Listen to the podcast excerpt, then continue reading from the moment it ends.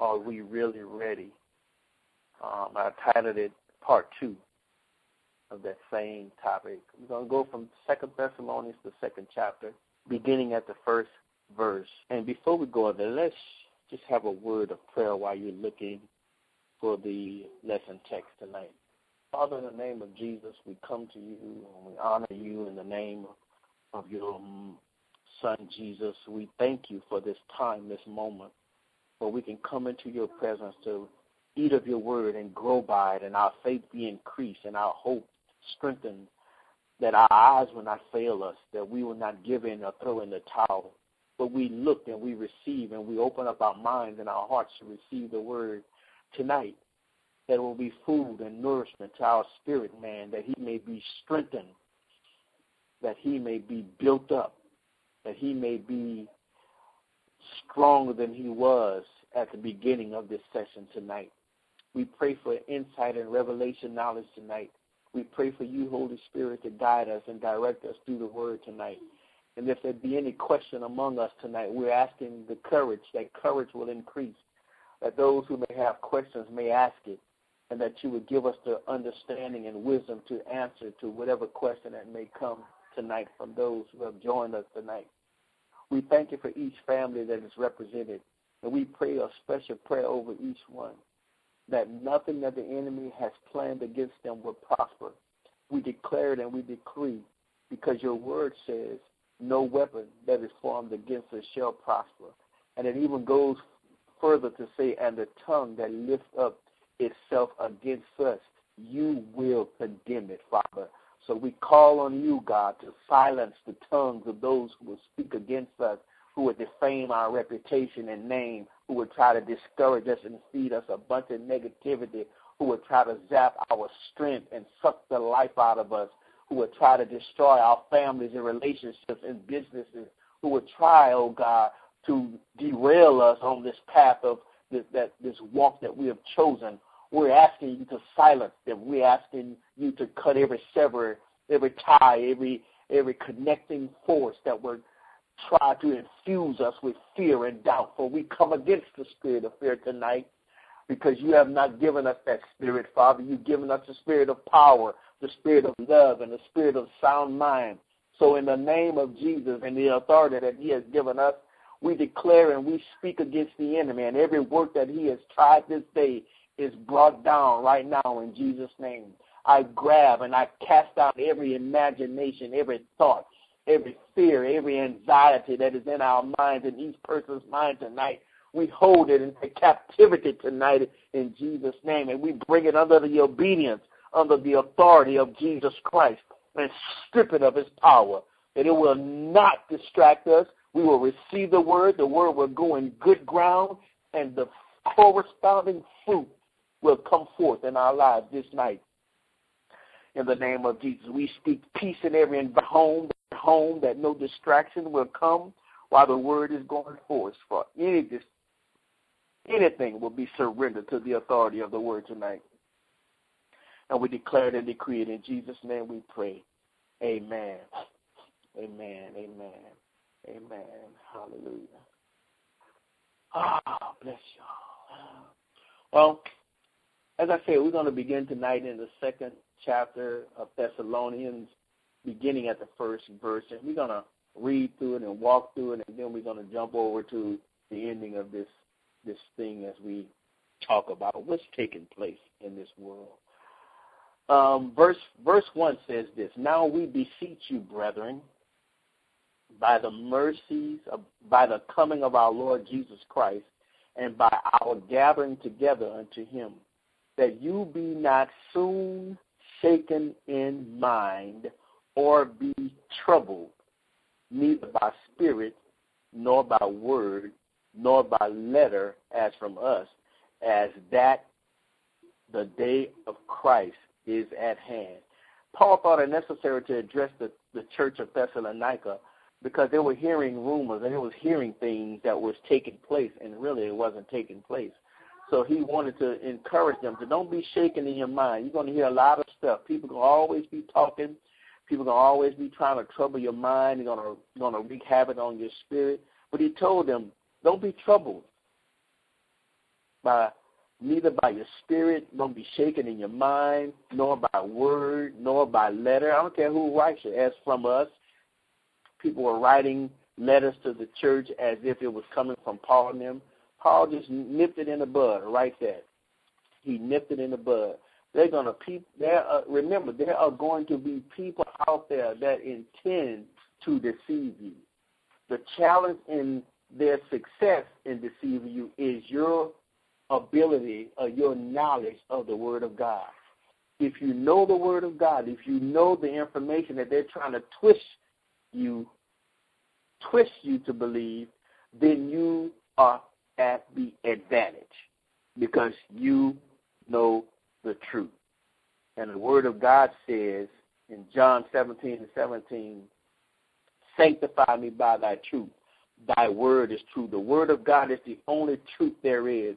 That is why this world and the enemy is constantly attacking the truth of God's Word to get people to believe that it is not really that the word is not really what it means. Whatever it's saying is not really what God intends. I read something today right while I was sitting down waiting for them to prepare my meal. Blew my mind. Jimmy Carter, the the one of the supposed to be I'm I say it's supposed to be. I guess I'm just gonna say it just like it is. One of the supposed to be Christian presidents that we had. He came out in the interview today and he said that he believed that Jesus would be acceptable to gay marriage. He would accept it. There would be no judgment against them, those people who choose to be in that. And I was shocked because for years he was saying that he was a believer in Christ. And you know, we don't we we don't understand the fullness of all that. And we're not saying that gay marriage, and I hate to keep talking about that, but we know that Jesus loves everybody. But it is the sin.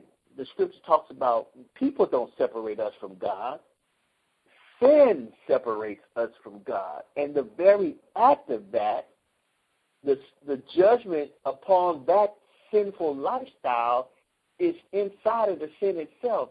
If you're a participant in it, it's automatic judgment. It's automatic disobedience to God.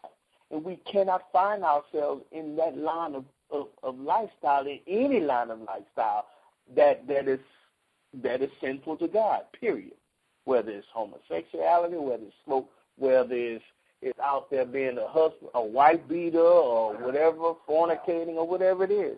It don't matter what it is. It is what it is. Sin is sin in God's eyes, and He would judge it. Period. Great white throne judgment. Verse three. Let no man deceive you by any means, for that day shall not come except there come a falling away first, and the man of sin be revealed, the son of perdition. He's telling them, don't be deceiving your minds, except there comes a great falling away. We talked about that a couple of weeks ago, how that, that they're going to be that they're to send a strong delusion upon this nation that men will rather believe the lie than the truth of God. He, Jesus specifically told his disciples, "Take heed that no man deceive you." there's going to be people rising up intending to deceive the people of God. This is basically what that exactly what this is saying. There's going to be a great falling away first. People who you know have been saved for years are going to turn from Christ as a result of the coming times that is going to rise upon this nation and this world. People who are in Christ, people who might have been on TV, bringing in thousands and thousands and thousands of people some of them will fall away from the truth because they have been deceived by this son. Listen to it, by that man of sin who will be revealed, the son of perdition. They're talking about the Antichrist right there. Verse 3. Come a great falling away first, and that man of sin be revealed, the son of, of perdition. Look at 4. Who opposed and exalted himself above what? All that is called God. Do you see the intent of the Antichrist? He is still trying to exalt himself above all that is called God. That is why Satan got kicked out of heaven because he thought he was better than God. He thought he, because God had created him so beautiful that he felt like the angels in all of heaven should have worshiped him instead of worshiping God. And God turned him over and kicked him out of heaven. And you find the same thing that is going to take place. The battle is really not between you and me, my brother and my sister. The battle is not against you and Susie, uh, Jimmy and Sam. It's not. The underlying battle is against Satan versus God, righteousness versus unrighteousness. My wife and I were talking about that today. Righteousness versus unrighteousness. Satan's job is to deceive us just like he deceived Eve in the garden. That was the only way he got Adam to eat the forbidden fruit. He deceived Eve. Eve ate it. She gave it to him, and he ate it. She was deceived. Adam disobeyed. Two different things. She was deceived. Adam was he outright disobeyed. Our job is to make sure we know truth so that we won't be deceived. Can it happen? Can we be deceived? There's a possibility. Because if it wasn't, Jesus would not have said, Take heed that no man deceive you. He was talking to his disciples. He wasn't talking to Pharaoh and, and, and the Jews back then. He was talking to his 12 disciples and also those other people who decided to follow Jesus during his three year ministry on the earth. He was addressing them. So if he said it, there is a possibility of the propensity in you, the ability of some deceiver to deceive a believer. It is a possibility. But Jesus is charging you to gird up your loins of your mind, strengthen yourself, immunize yourself against the attack of the exception that is going to come against you in all manner of, of angles, whether it's in your business, whether it's in your life, whether it's in your friendships, whether it's in your your your relationships outside of your family, your family, whomever. You got to be on guard that the moment you see it, the moment you see it, sometimes we just we'll sit. Sometimes we'll see it and we'll just we'll just get silent and don't say anything against it. But it's coming a time where we can't stay silent anymore. We're going to have to say, now you know you shouldn't do that. Now you know that was not right for you to say that. Now you know you shouldn't be living like that. There's going to be a time. Now you know you shouldn't have cussed that person out. That is not right. You know you shouldn't have stole that money. You know you should go back and anger. There's going to be a time where we cannot afford to keep silent because the very fact of us keeping silent can tell another person that we okay with it. I mean, we gotta we gotta let our yeas be yes and our no's be no's. We gotta stand for the truth when it's time to stand, and we gotta keep silent when it's time to keep silent. The point of the matter is the Holy Spirit is to tell you when to keep silent and when to say something. That's why it's important for you to know His voice. Verse 4 again, who opposed and exalted himself above all that is called God or that is worshipped, so that he as God sitteth in the temple of God, showing himself that he is God. Now they're talking about the Antichrist. This is what the Antichrist is going to be doing. He's going to set himself upon sitting in the temple of God, showing himself that he is God. That's how so many people are going to be deceived by him. Remember you not, verse 5 says, that when I was yet with you, I told you these things. And now you know with, with what withholded that he might be revealed in his time. And now you know nothing is being withheld from you, but he shall be revealed in his time. For the mystery of the iniquity already, already work. Meaning, you, the mystery of the iniquity, those sins, they're already working. They're already evident. They're already evident. Anything that is opposing God carries the spirit of the Antichrist, Satan himself has that spirit under his control, and he's going to utilize that spirit to control mankind to get them to do what he wants. Verse 7 For the mysteries of iniquity do it already work. Only he who now let it will let until he be taken out of the way. And then shall that wicked be revealed, whom the Lord shall consume with the spirit of his mouth, and shall destroy with the brightness of his coming. Even him who coming is after the working of Satan with all power and signs and lying wonders. He's going to have power, he's going to have signs and lying wonders. Remember, when Jesus walked the earth, people were drawn to Jesus because of the signs and wonders, the evidence of him being the Son of God. The power of God was manifested through him. The Antichrist, the man of sin, the son of perdition, is going to have power too. He's getting his power from Satan, not God. Satan has power. That's how he'll be able to do signs and lying wonders upon the earth. Those are the things that are going to make people think that this man of this person is of God. That's what's going to happen.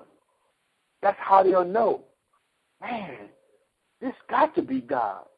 Man, look at the people being delivered. Look at the people being set free.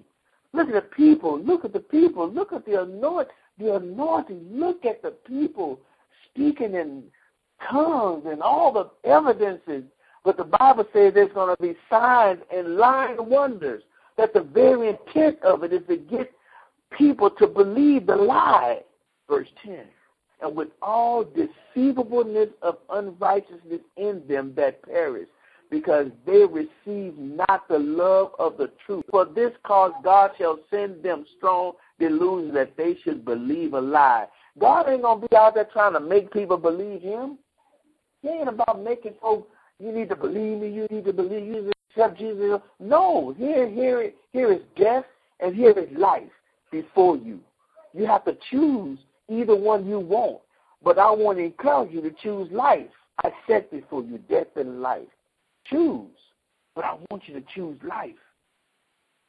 The life that I so have given you, the life that I so have have have bled for you, have been whipped for you. Choose that life but I'm going to let you choose whichever one you want to. That is the power of choice. That was the power God gave Adam the day he created him to choose to obey him or choose not to. Had Adam not ate the forbidden fruit, we still would be living in paradise. Because things didn't change because Eve ate it. It happened when Adam ate it. He chose to outright disobey God. And he suffered the consequences of his choices, such as we. Whatever choice we choose, there are consequences. There are good consequences and bad consequences. Because these people in this scripture chose to follow and believe in the Son of Perditions and all the signs and lying wonders, the Bible says God sends them strong delusion that they should believe the lie,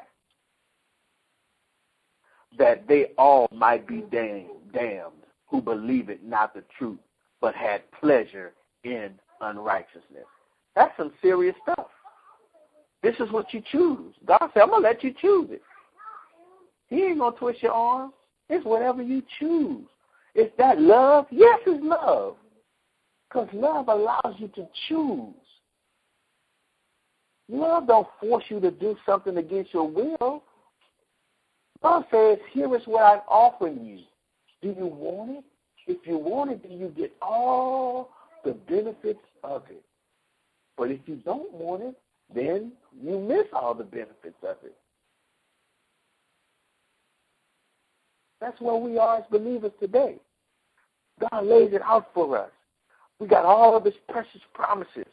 We'll find a scripture We'll get on social media. We'll post something to encourage somebody. We'll build faith in people. We'll say this. We'll say that. We're choosing it.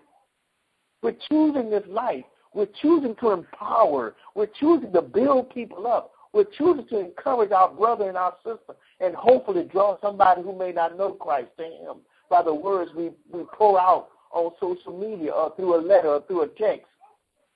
But if we choose not to do it, if we choose to get silent, if we choose to just get on there and cuss and post nastiness and all the other things, then what? It's a choice. Will I be blessed as a result of it? No. Will people be inspired and encouraged? No. Some will. Because that's the life they choose. They'll be like, yes, I was waiting for them to agree with me. Yes, dude, they're a believer. Ooh, man, they're a Christian. They say they go to church, and look what they posted. I knew that it was okay to live like this, because if they doing it, it's okay for me to do it. Yes, I'm going to heaven too. Hallelujah. Thank you, Jesus. And listen, in your living, you cannot do it in your own strength.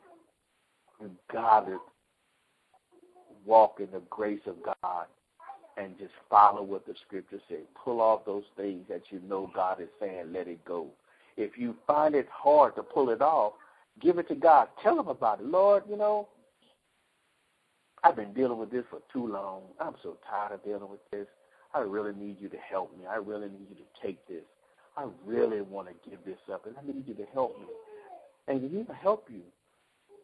Will I fall after that? It's a possibility I might slip, but that's when we have to run back to the altar and ask God, Lord, forgive me. I messed up this time, but if you help me, just continue to just help me to be strong when these things. Help me to be aware. Help me to help me to see it before it happens. Help me to be aware of it. Help me to know it when it comes so it won't catch me off guard so that I can resist it when it comes. Look at the cycles. Look at the patterns. That's how the enemy operates. He deals in cycles and patterns. He's strategic. He sees you when you get into that very weak moment, and then he fires his dart and hit you right there, that same spot he hit you last time. It's tender. Yeah, oh, the memories come. Yeah, the pain comes. Yeah, the insecurities, the doubt, the fear, all that comes all like it's fresh and new, like it never left.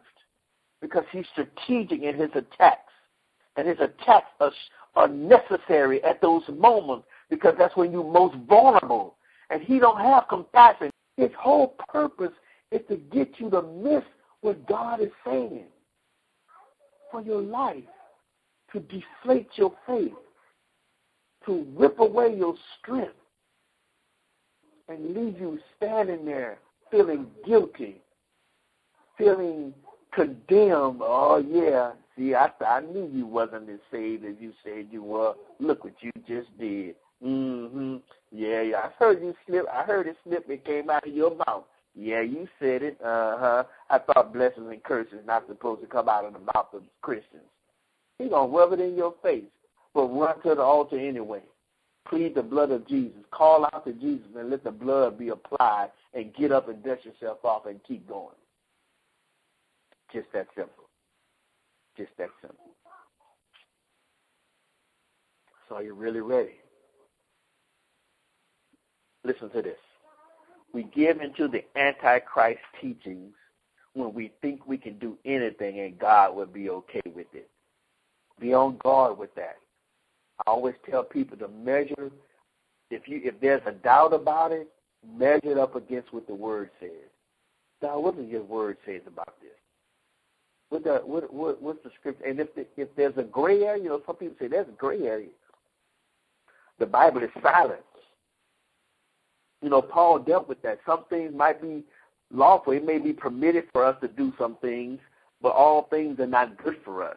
Paul talked about that in the book of Philippians.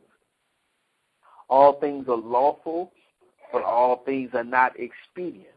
Meaning it is permitted for you to do a lot of things, all things, but all things are not good for us. So then we hurt our own selves because we feel like it's okay, and it might, on the other side of it, weaken our faith in God and open the door for the enemy come in through the back door through to release the most subtle way, and before you know it, we out there just doing the do. Got to be careful. We got to stay on guard. Got to be watchful alert before, because your adversary, the devil, goes about as a roaring lion, seeking whom he may devour. As a roaring lion. He ain't a lion. He sounds like a lion. He tries to make you think he's a lion. He's a fake lion. Everything he does is fake. It's a lie. It's deceptive tactics. And if he can believe you to, if you can, if he can get you to believe one little bit thing, he knows he got you for the next one. So don't give in to him. If it looks like a lie and smell like a lie, it's a lie.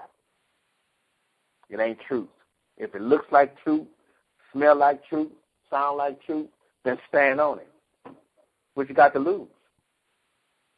Nothing to lose. Romans Romans six one through one through two says, Shall we continue in sin that grace may abound? And then he says, God forbid. How shall we that are dead to sin live any longer therein? I mean, we got to be ready. Know ye not that so many of us as were baptized, this is Romans 6, chapter 3rd verse, know ye not that so many of us as were baptized into Jesus Christ were baptized into his death? Therefore we are buried with him by baptism. It's talking about baptism. This is this is a perfect symbolization of what baptism is. When we go under the water, it's a symbolization of Jesus' death in the grave. When we come up out of the water, it's a symbolization of Jesus resur- coming up out of the coming up out of the grave. So when we come up out of the water, we are a new person. We've been resurrected into a new life. When we go down in the water, we're dying to self. When we come up, we're, we're here. We're new. We're made anew. That's what baptism is all about. Verse 5 For we have been planted together in the likeness of his death, we shall be also in the likeness of his resurrection. Knowing this, that our old man, listen to this, is crucified with him, that the body of sin might be destroyed, that henceforth we should not serve sin. When Christ was nailed to the to the cross, when we give our life to him, our sin nature has been nailed to the cross. You got to see that. We don't have to yield to sin. We don't have to. That's helping us. When we know that, that you don't have to give in, it only has its power when we give in to it. The more we say no, it has no power. We just keep on going and living right. But as soon as we say okay, then we've given its power to do what it's there to do to position us out of the will of God. Verse 7 For he that is dead is freed from sin. Talking about dead to the sin nature, is freed from sin. Now, if we be dead with Christ, we believe, verse 7, that we shall also live with him. Verse 9, knowing that Christ being raised from the dead dieth no more, death had no more dominion over him. For in that he died, he died unto sin once, but in that he liveth, he liveth unto God.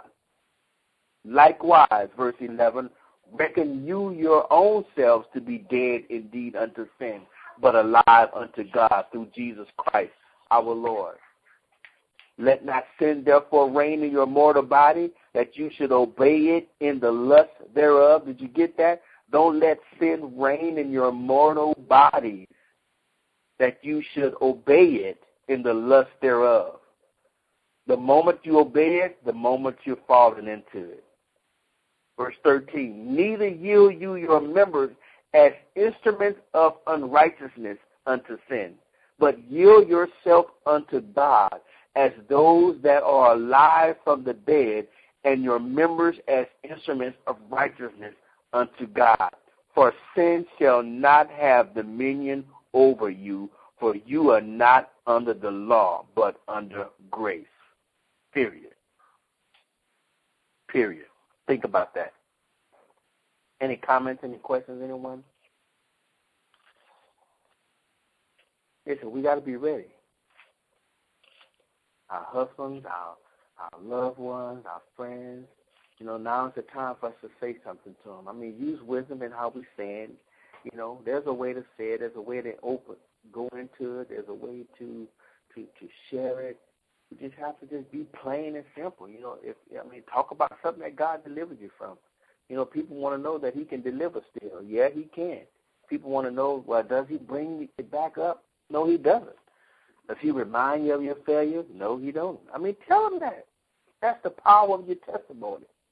What has he delivered you from? That's the beginning of of sharing with others about this God that we say that is so great and loving and compassionate. Hey, we're going to go to the book of Revelation now, there's no questions or anything. And we're just going to read a little bit of this. I mean, this is what's going to, we, we talked about it. You know, if if we if we're satisfied with where we are, and this is how we got to deal with other people who want to talk about, you know, this life after death and this this life in Christ.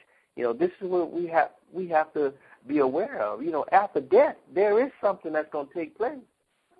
You know, you don't just die and you go down in a little nice little pretty mahogany, solid mahogany wood casket and get get filled with embalming fluid, and that's just the end of your life.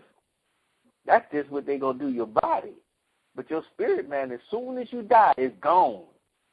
Gone to wherever it's gonna go.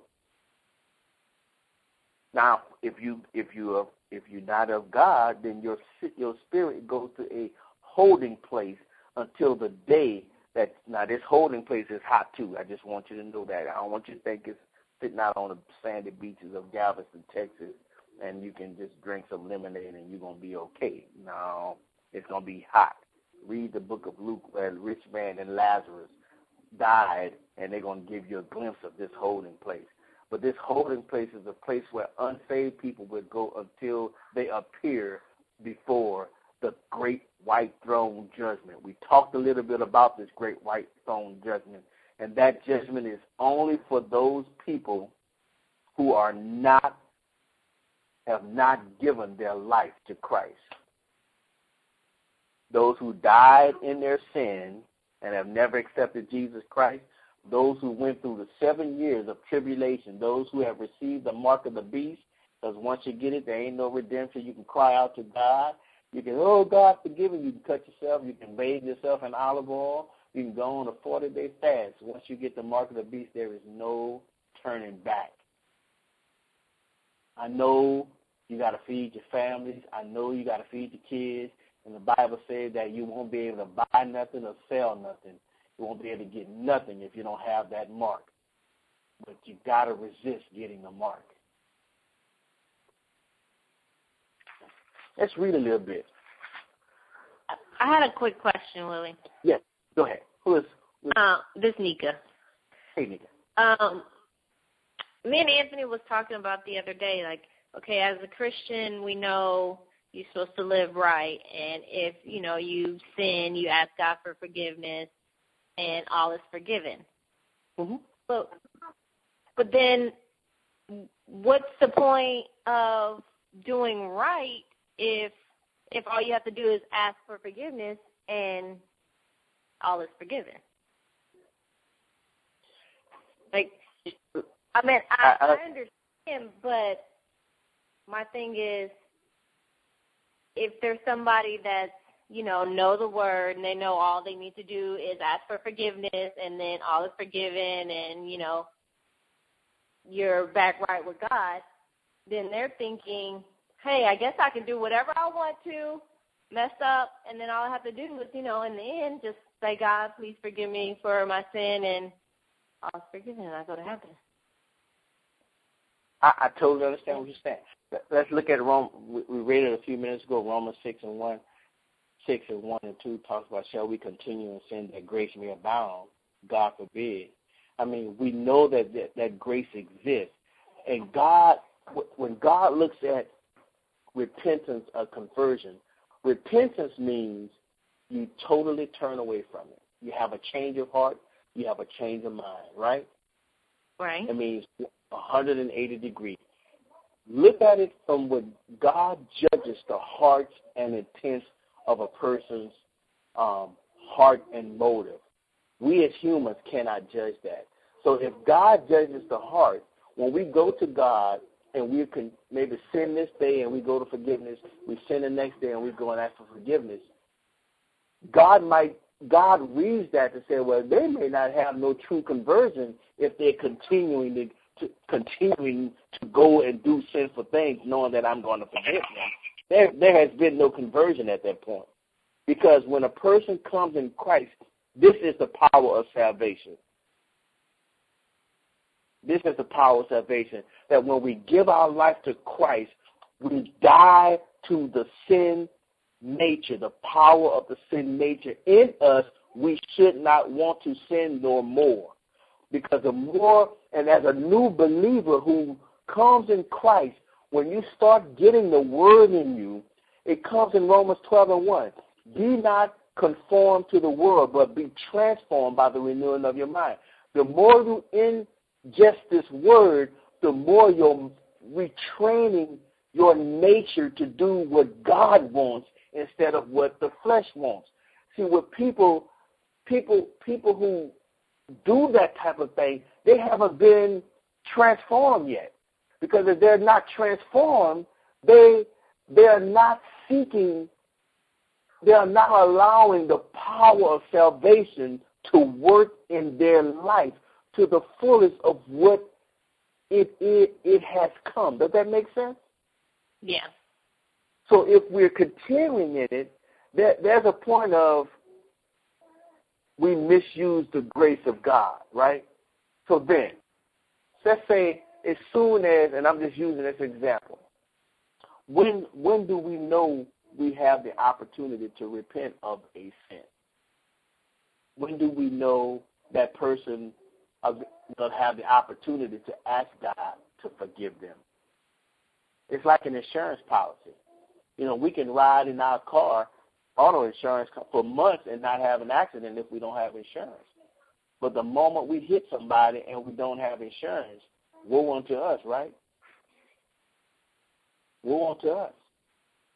So you kiss somebody, and before you can say, God forgive me, the, the trumpet sound. What's going to happen? We miss it. Because then we die in our sin. I think the lifestyle is important Tanika. I think once we come into this, it's not I think, once we come into this life, it should be our desire as a born again believer. Yeah, I know I can sin, but the Bible tells me I'm a new creature.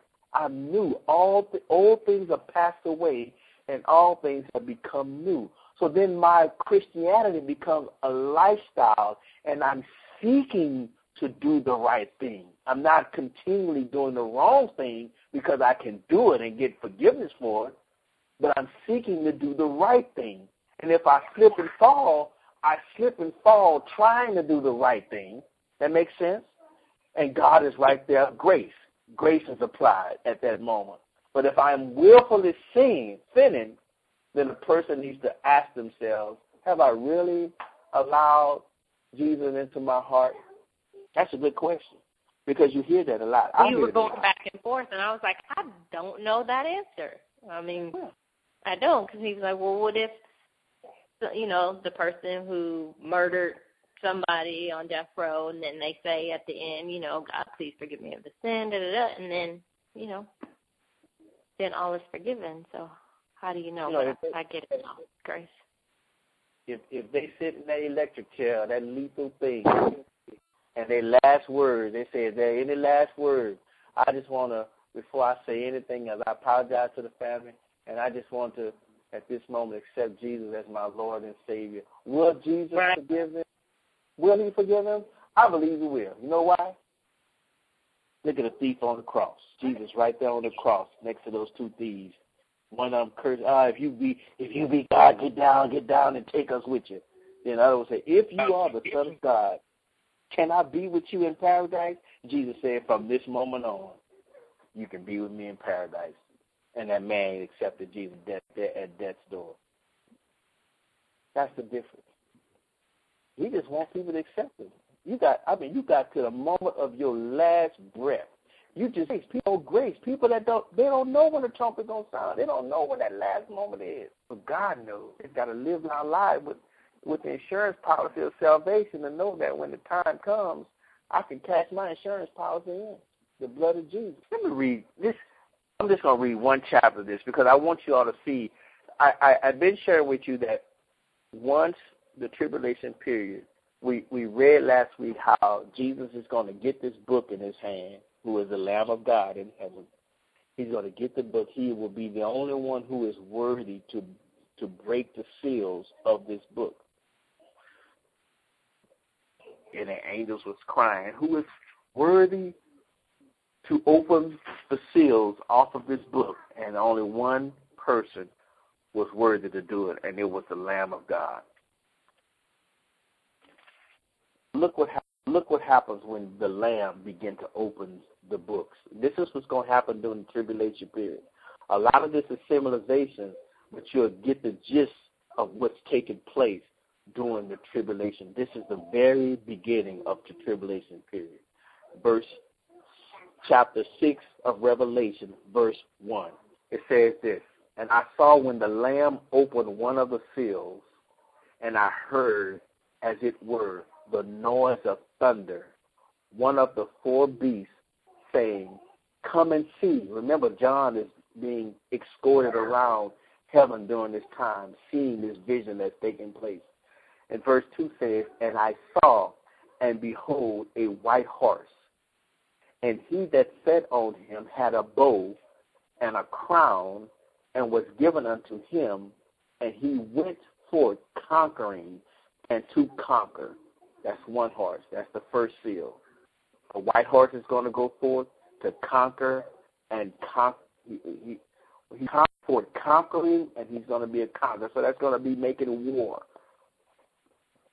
The second seal is open. And when he had opened the second seal, and I heard the second beast say, Come and see.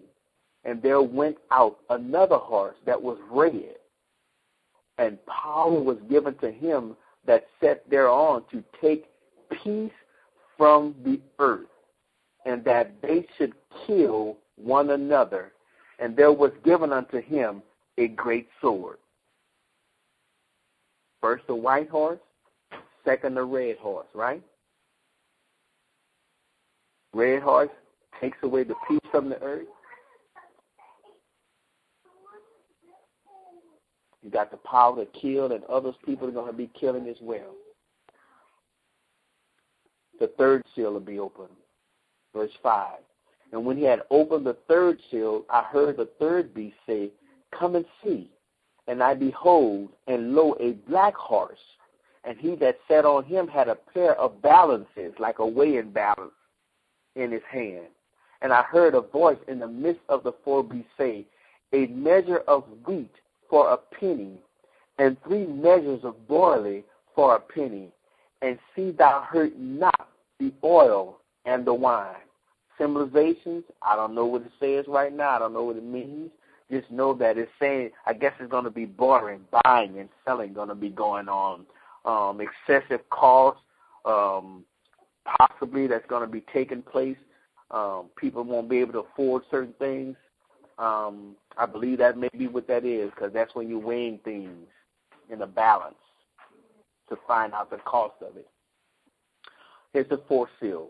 And when he had opened the fourth seal, I heard the voice of the fourth beast say, Come and see. And I looked, and behold, a pale horse, and his name that was that sat on him was Death and he- Death. Okay, this this is the one I like. I say, well, like like not like like yippee, but I like to read this part because it gives me two contrasts. He said, Look and behold a pale horse, and his name that sat on this pale horse was Death, and hell followed with him. And power was given unto them over the fourth part of the earth to kill with the sword, and with hunger, and with death, and with the beasts of the earth. That means a fourth of the earth population will be killed with a sword will suffer from famine and death. That's going to be heavy, a fourth of the population of this world. That's what's going to happen when the fourth seal. Now, what I I know that this will not happen in succession. One day the first seal going to be plucked, the second seal going to be open. It may be a time frame in between these these different events. I'm not I'm not sure of the exact time frame, but I want you to know that these events are going to take place. Look at the fifth seal, verse 9. And when he had opened the fifth seal, and I saw under the altar the souls of them that were slain for the word of God and for the testimony which they held. And they cried with a loud voice, saying, How long, O Lord, holy and true, dost thou not judge and avenge our blood on them that dwell on the earth? And white robes were given unto every one of them. And it was said unto them that they should rest yet for a little season, until their fellow servants also and their brethren that should be killed as they were should be fulfilled. Did you get what was taking place then? During the fifth seal, the people who were in heaven, right? They were I saw under the altar the souls of them that were slain for the word of God. These are the people who died for Christ and for the testimony which they held. Scribe, scribe, and say, How long? Jesus gave them their white robe.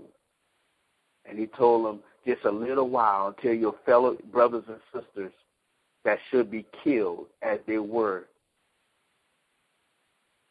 When these people be killed, time's going to be fulfilled. That's how long it's going to be. He's, he's telling us what's taking place. Look at the sixth seal, verse 12. And I beheld when he had opened the sixth seal, and lo, there was a great earthquake, and the sun became black as sackcloth of hair, and the moon became as blood. And the stars of heaven fell unto the earth, even as a fig tree casteth her untimely figs when she is shaken of a mighty wind. And the heaven departed as a scroll when it is rolled together, and every mountain and island was moved out of their place.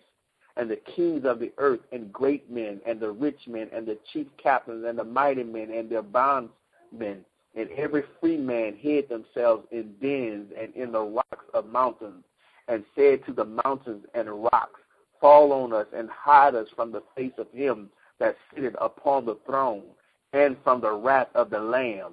For the great day of his wrath is come, and who shall be able to stand? That's enough. Do you see that? That is a lot of turmoil taking place on the earth. And we think we've experienced earthquakes and mountains. They say every mountain shall be moved out of its place. And islands. That's a massive earthquake. Plates will be shifted in the earth. Continents might merge together like, like we've never seen in our time. All of this, people are going to be frightened. People are going to be afraid. But when the Antichrist step on the scene, he's the man that's going to speak peace and calm, and people are going to run to him because when he speaks it, it's going to happen. Everything's going to get quiet and settled, and they're going to think it's all right now. He's here. He's he he spoke. It is. It's so. It's going to be amazing.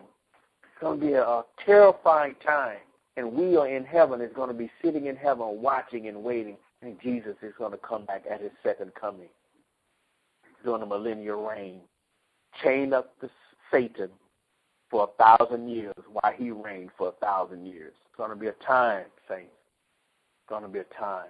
But it's going to be a time where I want to encourage you to make sure you're not found during this time on this earth. That you find yourself in a position of being raptured out of here when Jesus comes back. Now listen, I'm available for any questions. If you got any more tonight, or if you got any during the week to come, you know, I, I'll sit and talk with anybody. You know, we're here. You know, we're all trying to make it in. It's our heart that all of our love will make it in. But there's no manner of righteousness that we do that can get us in heaven. It's all about faith in the precious blood of Jesus Christ. It's all about receiving Him. When we have a heart to please God and live according to the Word, Jesus' blood makes up the difference in our frailty. The area where we can't reach, his blood connects it all. That's the way God looks at it. I'm trying, God, I'm trying. You walking in faith, you might not be 100% there yet. The blood applied makes it all equal and complete. For we are complete in him, the scripture says. We are complete in him. Who is him? Christ Jesus. We are complete in him. When God looks at us through Christ, we don't have no frailty. We don't have no inadequacies. We don't have no weakness. Because through Christ, we are complete. We are finished product. We are completely holy through Christ, period. That's the power of the cross. That's the power of his resurrection. That's the power of the blood. Read the Old Testament and understand the power of the blood. That's the power of the blood of Jesus. It washes away our sin, and we stand before God holy and right, all because of the blood. So tonight I want to encourage you to continue to walk this life out. Continue to share with others that may not know. And if no if you may not know how to answer or whatever, hey, call me up, text us, let us know. We'll help out. We love each one of you all and we thank you for setting aside your time tonight. And is there any other questions? I want to pray for you before I let you go. Any any other questions or comments that anyone has like to make. Bless you, bless you. Let's pray. Father God, in Jesus' name, we thank you, God, for this opportunity to hear your word tonight as a it's like a nail in the in the coffin, God, as the end thing. We really want to be ready. And it is our heart's commitment to be ready when you come. So I think our greatest challenge, Lord, is how do we ensure, how do we help others to be ready, especially those who are dear to us? How do we help them? So we need your guidance. We need your insight. We need your knowledge and how we can best present Christ to them that they may see and understand the power of this salvation that we possess. And a lot of that power is revealed in how we live our lives. It's how we live for them, for them where they can see this power working in us then they'll see how how much of a change it creates in our lives and come in this thing with hope that their life too can be changed by the power of it. So help us daily to exemplify the power of the gospel in our lives so that we don't have to speak a bunch of words, but our lifestyle will be the one that proclaims it. That there is a Christ and that he still delivers and set free. And all you have to do is ask for forgiveness, repent of your sins, and invite him into your heart as Lord and Savior. And he steps in, and he's the king, and he rules, and he'll empower you. I pray for these tonight, that you empower them with great courage great strength to stand in the day that they may be challenged, to not be weak or weary in their well doing, knowing that in due season they shall reap if they faint not, if they don't give in. So courage their faith, strengthen their faith, and cover them from the attack of the enemy. Cause them to be alert and sober minded, watchful, so that nothing catches them off guard. In the name of Jesus, I speak peace over their lives tonight. As they prepare their evening and relax and wind down, wind, wind down for the night, God, I'm asking you that you would comfort them and embrace them in your loving arms. And that your peace would be upon them as they sleep tonight. In Jesus' name we pray. Amen. Amen.